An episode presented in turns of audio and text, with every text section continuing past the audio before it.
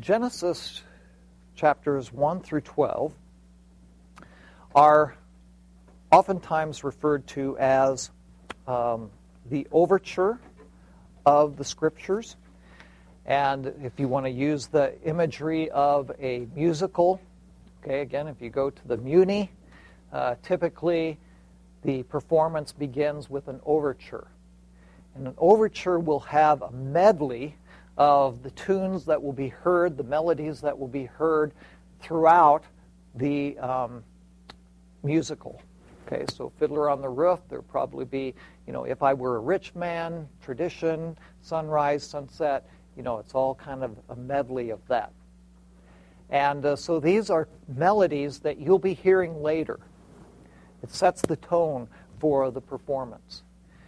In many ways, what we have here in Genesis 1 through 12 is also an overture because there are tunes, there are melodies, if you will, there are themes that set the, the tone for the rest of the scriptures and that are returned to time and time again.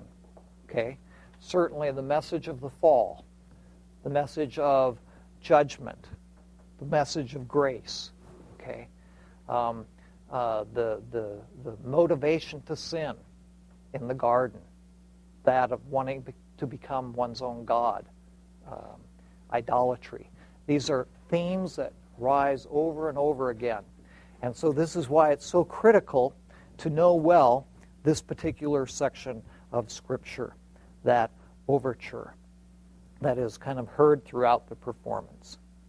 And uh, it's also an overture because it sets the tone before the curtain opens on the main characters of the Old Testament. And the main characters begins with really Abraham. Okay? So it sets the tone before Abraham is introduced. And uh, this is why uh, there's really not a whole lot of treatment of these characters or these stories in chapters 1 through 11. Okay? Perhaps uh, Noah gets some pretty good treatment, but uh, pretty brief. But then when you get to chapter 12 with Abram, well, Abram goes all the way from chapter 12 to uh, chapter 27. So, uh, multiple, multiple chapters. He becomes much more of a character, uh, the uh, main character. And then, certainly, when you get to Jacob, who is Israel, who is the forebear, if you will, of the people of Israel, another main character. Okay? Uh, this is also called, particularly, I should say, Genesis 1 through 11, the primeval history because it's that prime history, the first history, that sets the stage now for uh, the main history that is considered in the Old Testament, uh, which begins around 2000 BC with Abraham. But it's the primeval, uh, perhaps thousands of years before 2000, that is covered in these uh, 11 chapters. And it's interesting as well that uh, these 11 chapters make up only 1% of the entire Bible.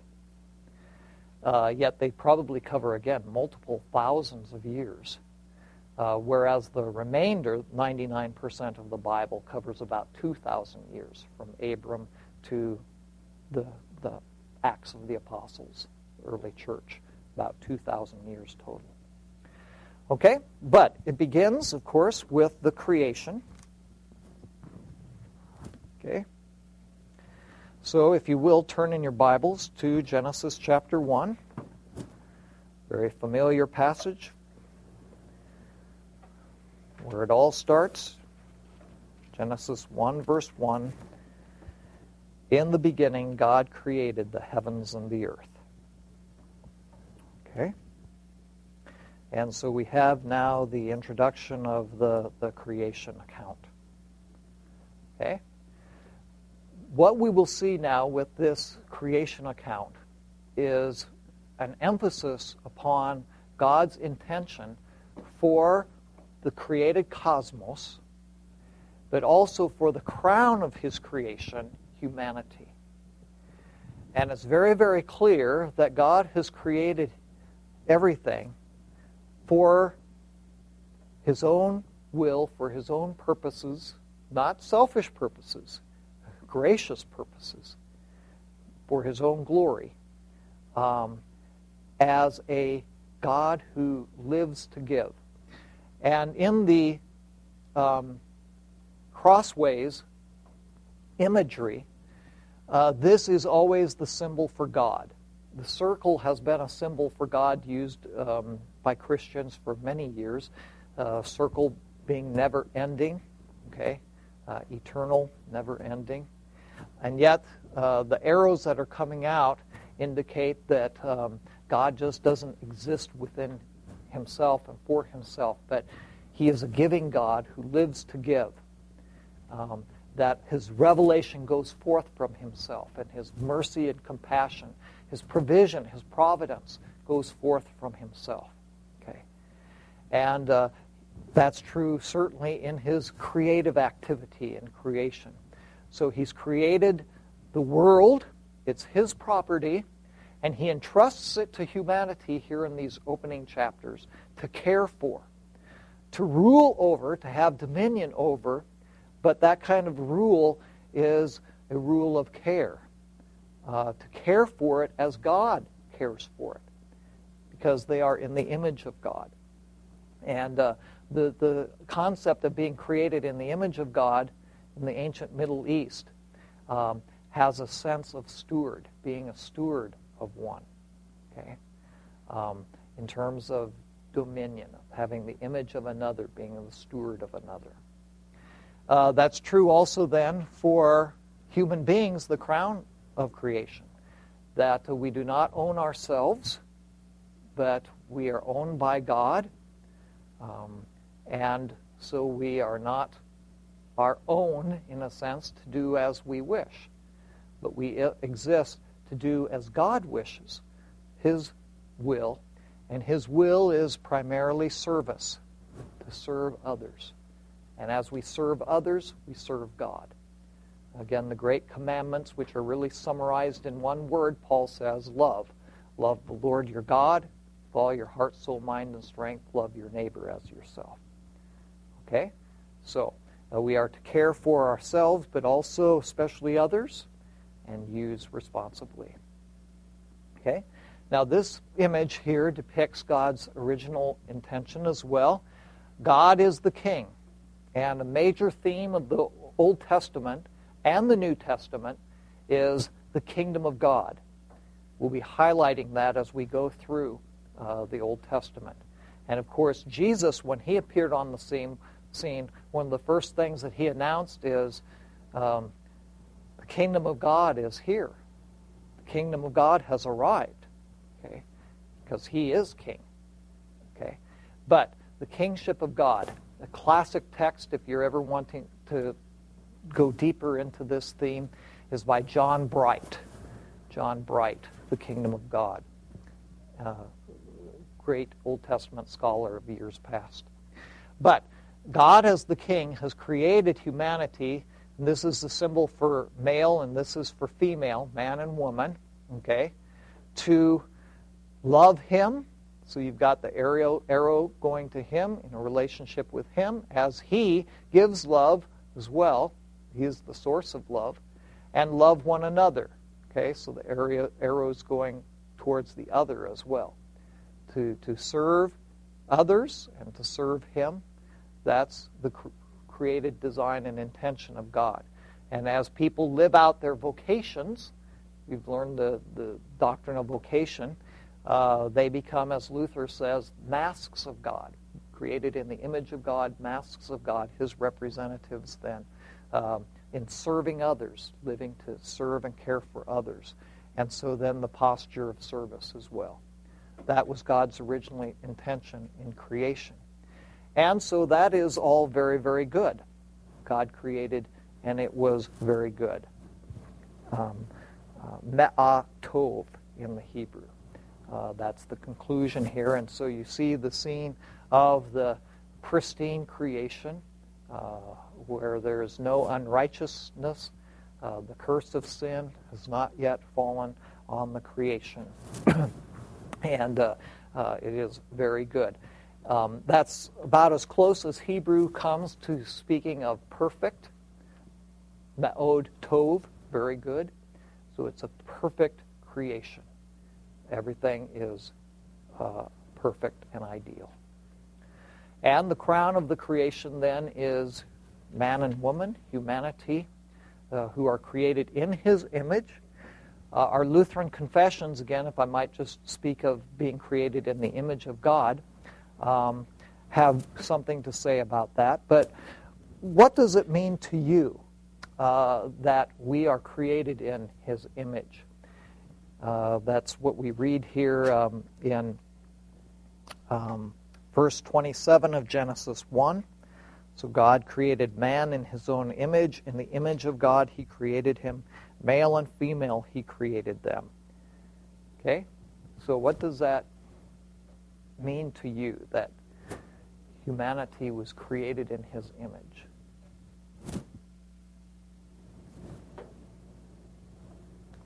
Any thoughts on that? I think it might be referring to the fact that they were sinless Okay. and righteous already. They didn't have to. Okay. God is holy, pure, sinless, righteous. And um, they now are reflections of that righteousness as the image of God. That's a major emphasis of our Lutheran confessions in terms of the image of God. Okay. And that image was lost. Okay. That part of the image of God was lost at the fall. Okay. Ambrosia, did you have I was just going to say that I think that um, being created in His image means um, that He's endowed us with certain characteristics that He has. Just for example, the characteristic of being a creator, and Okay. that we have the ability to create as opposed to other organisms which do not. Excellent, excellent. So the dignity here, it's a very dignified uh, status and honor to be identified as being in the image of God. And it means uh, more than simply having the righteousness and holiness of God, but also that we display some of the characteristics of God, uh, you know, the premier characteristics as compared to the other created beings, animals, and so forth. Creativity, okay, yeah. Um, while back, I was watching one of these uh, Animal Channel programs on what differentiates humans from uh, other primates. And one of the biggest differences, yeah, opposable thumb, but is uh, the ability to create. Okay? Uh, other primates don't have that ability, and one of the main reasons they found is because they're not able to um, um, properly um, mimic. Even though we talk about monkey see, monkey do, they can do some elementary. But actually, the way we learn, the way we grow intellectually, is we mimic someone else, we imitate someone else.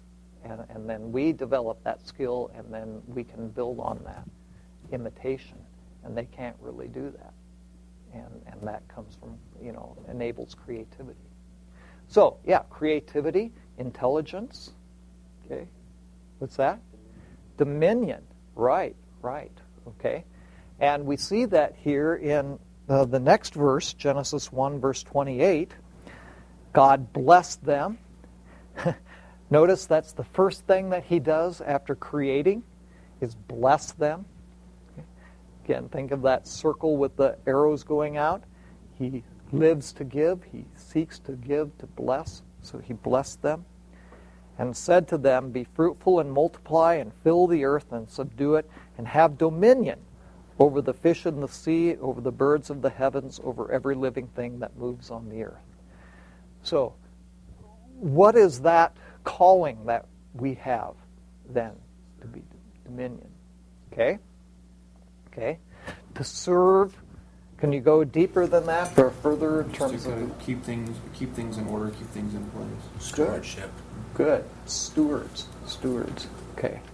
So, just as God provides for the created order, here in the world, we humans then are also to have dominion over the animals and the plants and so forth in, in, in terms of uh, keeping things in order, um, serving one another through the created resources and so forth, uh, using those, not exploiting and abusing them, but using them to serve, to serve one another, uh, to show that love for one another.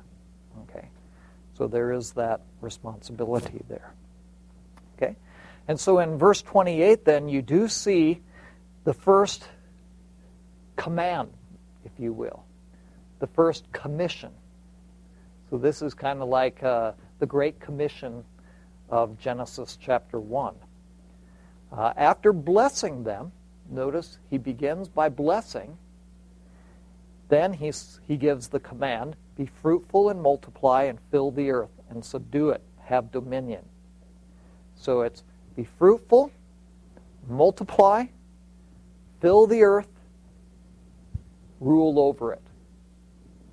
Be my managers, if you will, my stewards over it. So that's the command. Now, the command is law. Okay. The um, blessing is gospel. Okay. Why do you think he begins here with gospel, blessing, and then law? Wouldn't God be a far better Lutheran if he started with law and then gospel? Well, we haven't broken the law yet at this point. okay, okay. So, um, really, the law is not a condemning law here, okay, because there is no sin. And really, this shows kind of the pattern of God's blessing, gospel, and then He gives us the law to respond to His blessing. It is a guide. So, in a sense, all you have here is really the, what we, we would call the third use of the law. That God guides us, it's the guide for how to respond to his blessing with that law. Okay? So, this is what happens. Uh, now, particularly in Genesis chapter 1, it's very, very cosmological in its construction. What I mean by that is that it's covering the whole cosmos, as opposed to chapter 2, where it focuses in simply a very local, specific, personal context of Eden and Adam and Eve, the relationship between God and the crown of his creation, these two people. Okay. But chapter 1 is very cosmological, very universal, if you will. Um, in, it, in its scope. It's also fairly liturgical. It has a kind of order to it. And uh, uh, the scholars who have looked at this say that there, there's almost like a liturgical structure of, of, of uh, confession, if you will. Just like we make confession and do confession in church.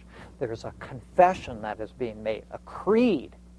This is creedal in chapter 1. And so this is what uh, this transparency is reflecting here.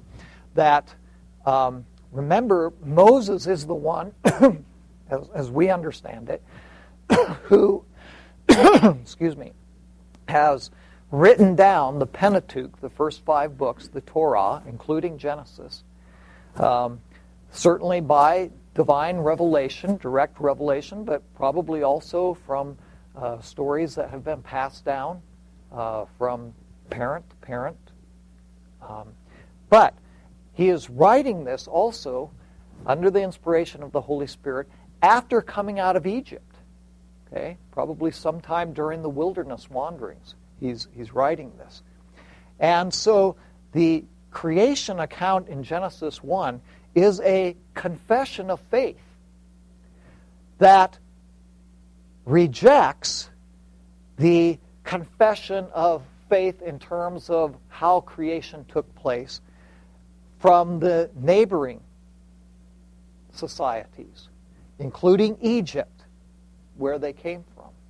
Okay? In Egypt, the supreme God was who? Do you know who the supreme god was in Egypt? Ra.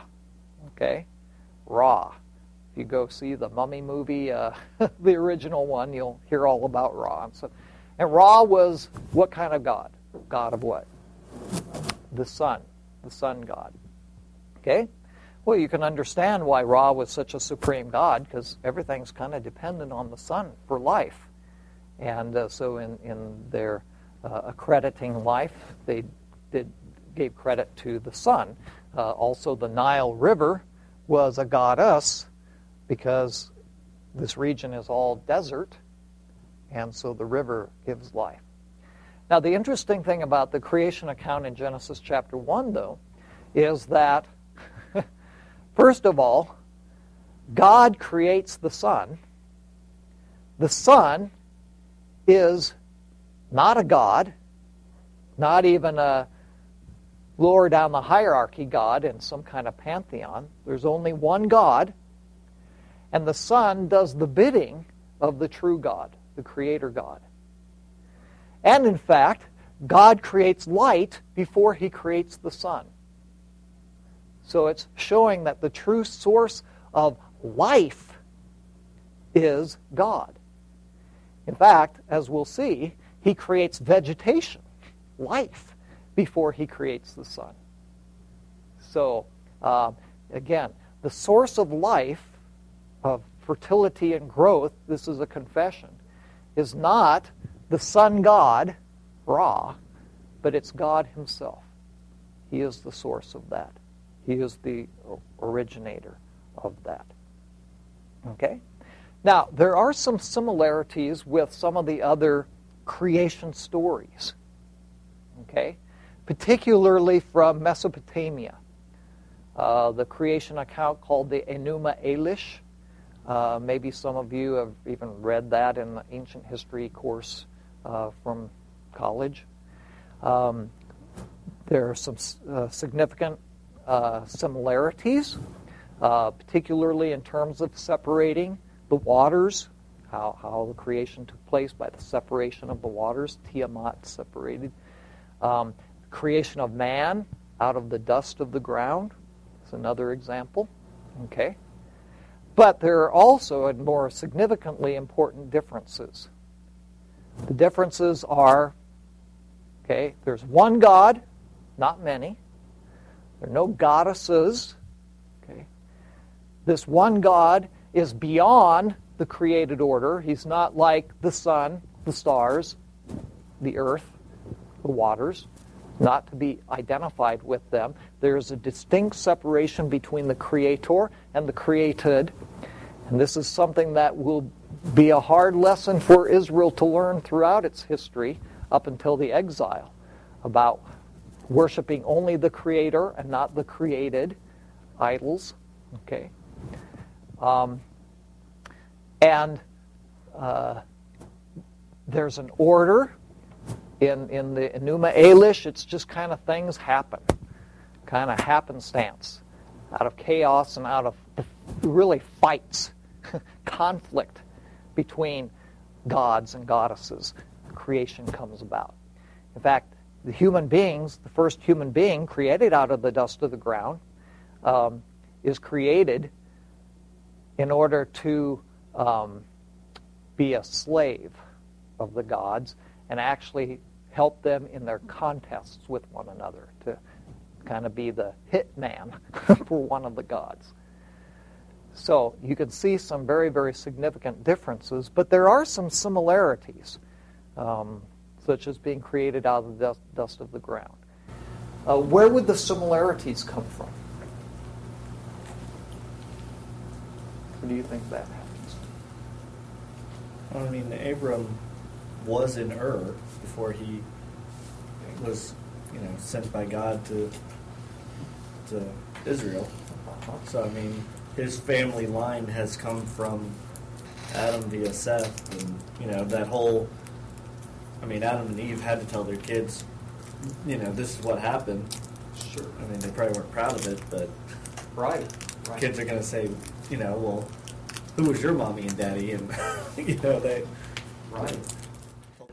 So the creation stories were passed down and there are some kernels, seeds of truth, of actual remembrance of what happened, passed down from Adam and Eve, but they've been so contaminated and um, adulterated with accrements uh, from polytheism and many gods and so forth that uh, they are no longer true accounts, essentially.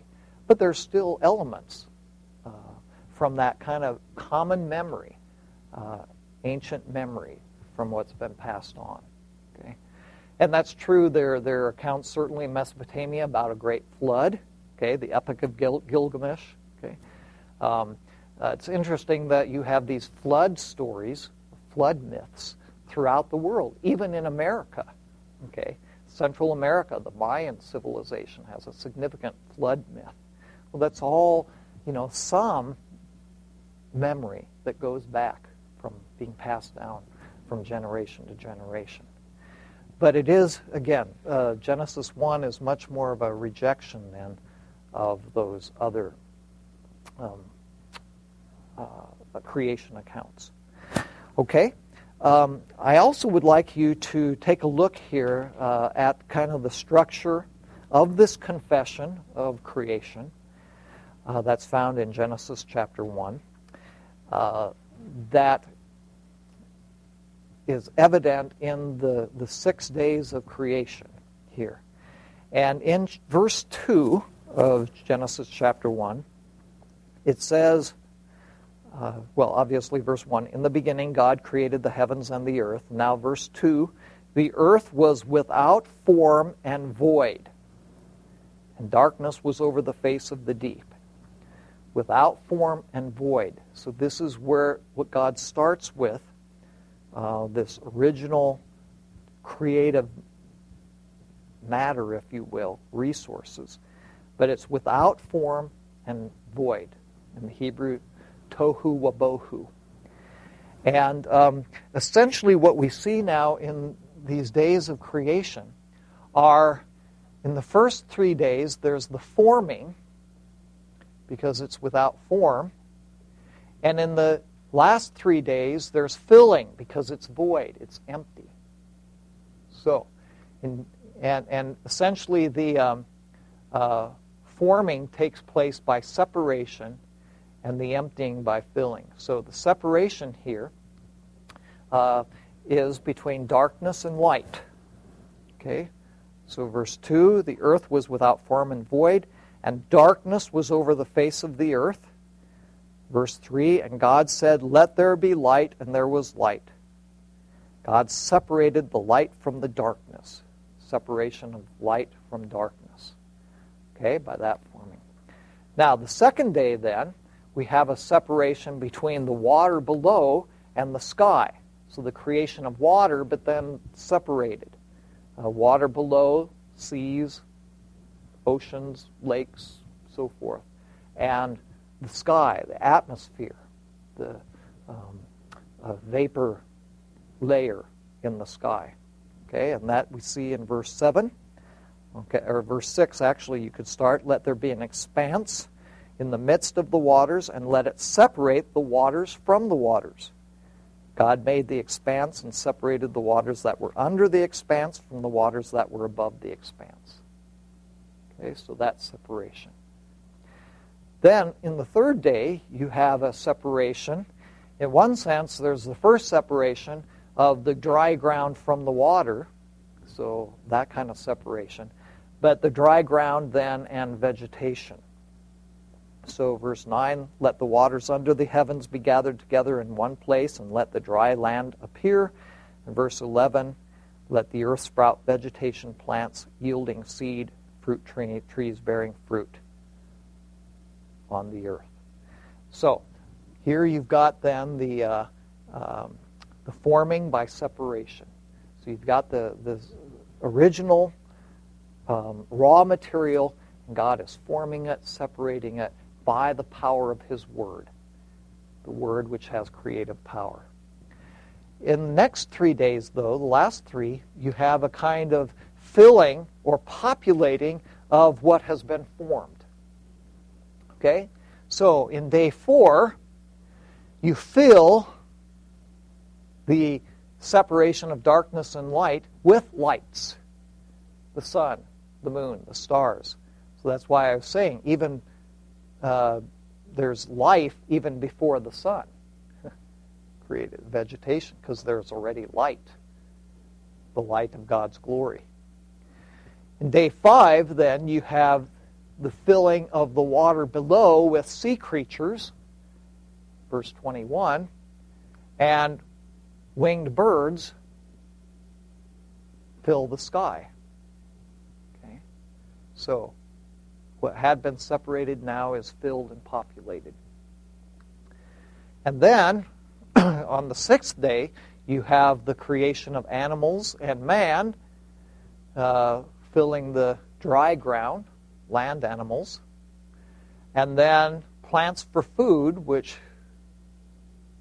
populate the vegetation, if you will, okay, for the service of these other creatures to be eaten. And by the way, the scriptures tell us that um, um, there was no meat being eaten. Animals were not killed for food until after the flood. It's only after the flood that uh, permission is given for uh, animals to be killed and eaten. So everybody's a vegetarian before before the flood. So um, what you see here then is the population, and it's in light of this then the forming and then the populating that God gives that command: be fruitful and multiply and fill the earth. Okay, so He's saying in your continued stewardship of the earth you continue to populate and fill it. I want you to, to, to fill. Um, he, he delights in the expansion of the human race and the filling of the earth. But then also rule over it, uh, be caretakers of it in my image. And yet creation is given for them for their use, responsible use. Okay, any questions about this? Okay. Now, uh, when we get to chapter 2 here, you have another, um, what is called creation account. Now, I do not say that, I, I don't necessarily like that, although there is creating going on, but it's really a focus in from the larger creation account um, of what happened essentially during day six. So, chapter two essentially then uh, takes a view, wide lens view uh, of chapter one, and narrows in, focuses in on specific creative activity of God creating human beings and then commissioning them to um, serve one another and serve Him. Okay? Um, so they are not two distinct creation accounts, as many would say.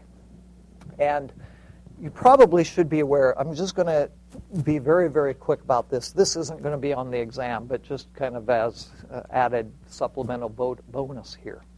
Um, there is a theory um, in what we call higher criticism of the origination of the first five books of, of Moses, okay, uh, which traditionally have been accredited to Moses, the Torah, the Pentateuch.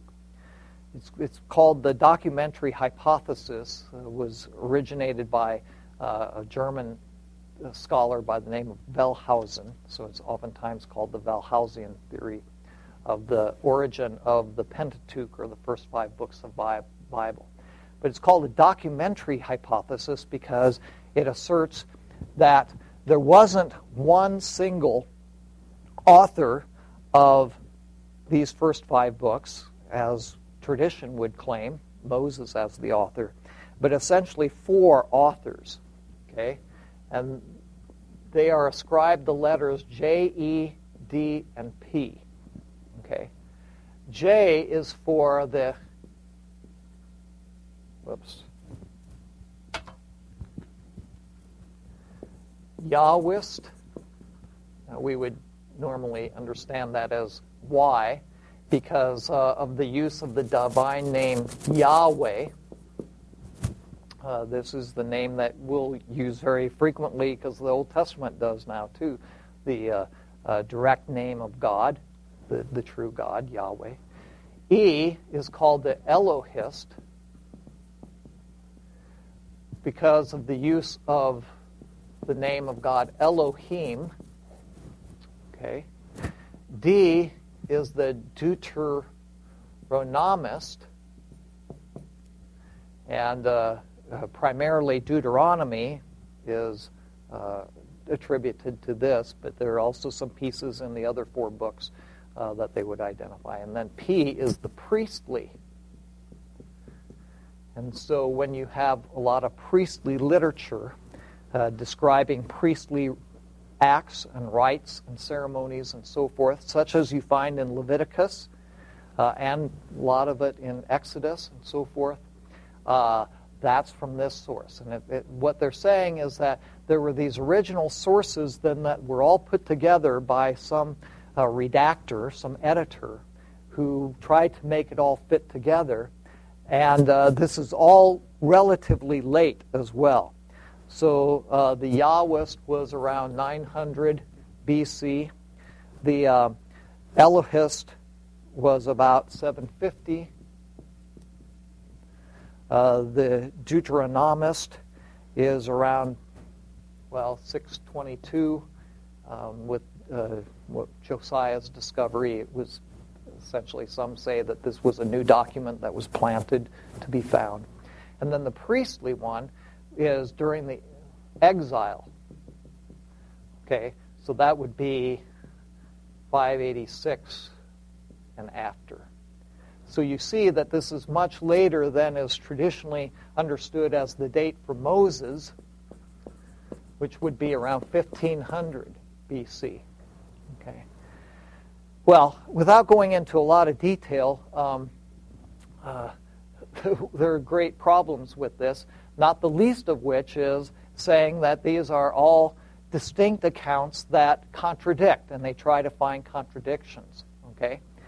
Um, one of the classic cases here is between Genesis chapter 1 and Genesis chapter 2, because Genesis 1 is claimed to be of primarily the Elohist because of the use of the term Elohim for God and Genesis 2 is the Yahwist because of um, uh, some of the use of Yahweh, but also just the style. Um, and they say that there are contradictions. Uh, for example, in Genesis chapter 2, uh, they say man is created before God plants the earth. Well, that's not a contradiction. It says man is created out of the dust of the ground, and then God plants a garden doesn't mean that he hasn't already created uh, the other uh, vegetation and so forth, but now he prepares a special garden. Remember, it's narrowing in. Um, so the contra- supposed contradictions that are claimed by these uh, people who ad- adhere to this are explained if you, if you give a sympathetic reading to the text. Okay? The use of different names is understandable because Elohist, Elohim, is more broadly just God, okay, the supreme being, whereas Yahweh is the um, relational and what we'd call covenantal name. And so it makes sense that in Genesis 1, when you've got the broader cosmological creation, that there's going to be uh, uh, the use of this term, whereas in Genesis 2, when it narrows in on a more personal relationship, God dealing personally with the first human beings, you're going to use this name, the more relational and covenantal name. Um, so I'm just kind of giving you a little bit of a preview to this. You're going to get it a lot more thoroughly when you uh, take uh, some of your Old Testament uh, courses later on. But uh, this is a classic case where it appears. What I am saying here is that Genesis chapter 2 then is simply a uh, tel- telescoping then of this broader into a narrow focus on the creation of human beings and uh, those being the crown of God's creation. Now, there's a couple of important events that take place in Genesis 2, though the naming of the animals, creation of Eve, and the institution of marriage. Okay? And um, why are these so significant? First of all, the naming of the animals. Why do you think that is so significant? That Adam names the animals. Kind of introduces language, though. I mean, at that point, I know that God created with words, but um, the fact that Adam would refer to them using words or language, I think, is significant. Okay, okay. So now the use of words, um, um, just as God uses His word, now Adam, created in His image, uses words now and names the animals. Kind of starts ascribing names for identifying entities. Good. Yes. I think this is the first time that man shows dominion over a portion of God's creation. Okay, okay. And why is that? Uh, because God gives us the dominion with the, the horizontal. Okay. Okay. So remember, God said, Be fruitful and multiply and have dominion over the beasts, okay, over the animals. This is an exercise of dominion. And in uh, the Old Testament, and really in that broader ancient Near Eastern context, to name something is to have dominion over. Okay? Um, to have authority over. We saw that in chapter 1 already. God called, if you will, he named the light day. Okay? He called the waters below the seas. He names, and that demonstrates his authority over. So now, as Adam, exercising his authority given to him in chapter 1, notice this is a shows the continuity between chapters 1 and 2. Adam calls and names. So also he's exercising authority. So he's, he's here exercising the command that God has given to him to have dominion. What about the second part, marriage?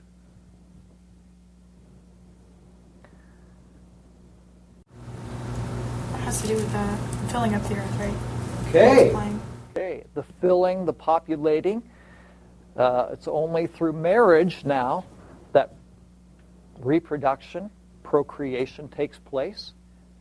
So that's the other part of the command. Be fruitful and multiply, he said to uh, the man. Well, you know, you can't do that just all by yourself, despite cloning and all that kind of stuff. Okay. And so he brings a woman, but not just for the purpose of, of procreation, to be a helpmeet. It's not good for man to be alone. Okay? And so, the creation of woman described there in Genesis chapter 2, Adam is put into a deep sleep. Um, a rib is re- removed, or in the Hebrew it can be kind of the side. Uh, the side is removed. God fashions a woman. And uh, when Adam sees the woman, uh, the Hebrew word for man is ish. And when he sees her, he says, Ish ah. okay, ah, yes. This is a wonderful creation you've made, God. And the Hebrew word for woman is Isha. Okay? And uh, um, the point is here, she's not distinct from me in terms of these other animals that were brought to me, and no helpmate was found. She is one like me, appropriate helpmate. And yet she's different. She's not masculine ish, she's feminine, Isha. She's different, and viva la difference. Okay? And then we have at the end there of uh, chapter uh, 2 the institution of marriage. Okay? Uh, Therefore, a man shall leave his father and mother. There's the implication here of procreation, father and mother. Be united to his wife, and the two shall become one flesh. So, um, the sexes, were, if you will, differentiated by a separation. And the separation now allows for a population. Okay? And yet that population takes place through a union once again, bringing together, if you will, that original one flesh. Okay? But I think what's very important here is that uh, this is an exercise of the command that God gives in chapter 1 to be fruitful and multiply through marriage, and then also to have dominion over the earth, the naming of the an- animals here. So you see that continuity between Genesis 1 and cha- Genesis chapter 2. So this isn't simply a patchwork of, of uh, disparate creation accounts. Uh, these are integrated. There's a few other um, similarities, and you don't have to write these down, but uh, uh, similarities between the two. Both passages ascribe creation to the free and spontaneous initiative of God, whose disposition is love, goodness, and prov- providence. Uh, so they're consistent in affirming that. Second, God brought creation into existence in perfect and effortless cre- uh, freedom. Third, the created order is good. Ma'atov, very good. Um, it's and uh, throughout history, then particularly among the Greeks and Gnostics and so forth, there has been a despising of the created order. The created order certainly has fallen, but it is still good, and uh, to be valued and given thanks for, and will be redeemed as well. All of creation will be redeemed. Uh, humanity is the high point of the creative process, created to live in the closest fellowship with God. People are social beings. It's not good for people to be alone. So we are created to be amongst one another, to serve one another, to love one another. And creation is to serve humanity's needs. Okay? So we're not extreme environmentalists who kind of almost see hum- human beings as all being the, uh, um, um, you know, bad guys in in the um, reality of the environment. Creation is to serve us. At the same time, we are to use and care for God's property responsibly, to be good stewards. So those are some of the, the similarities.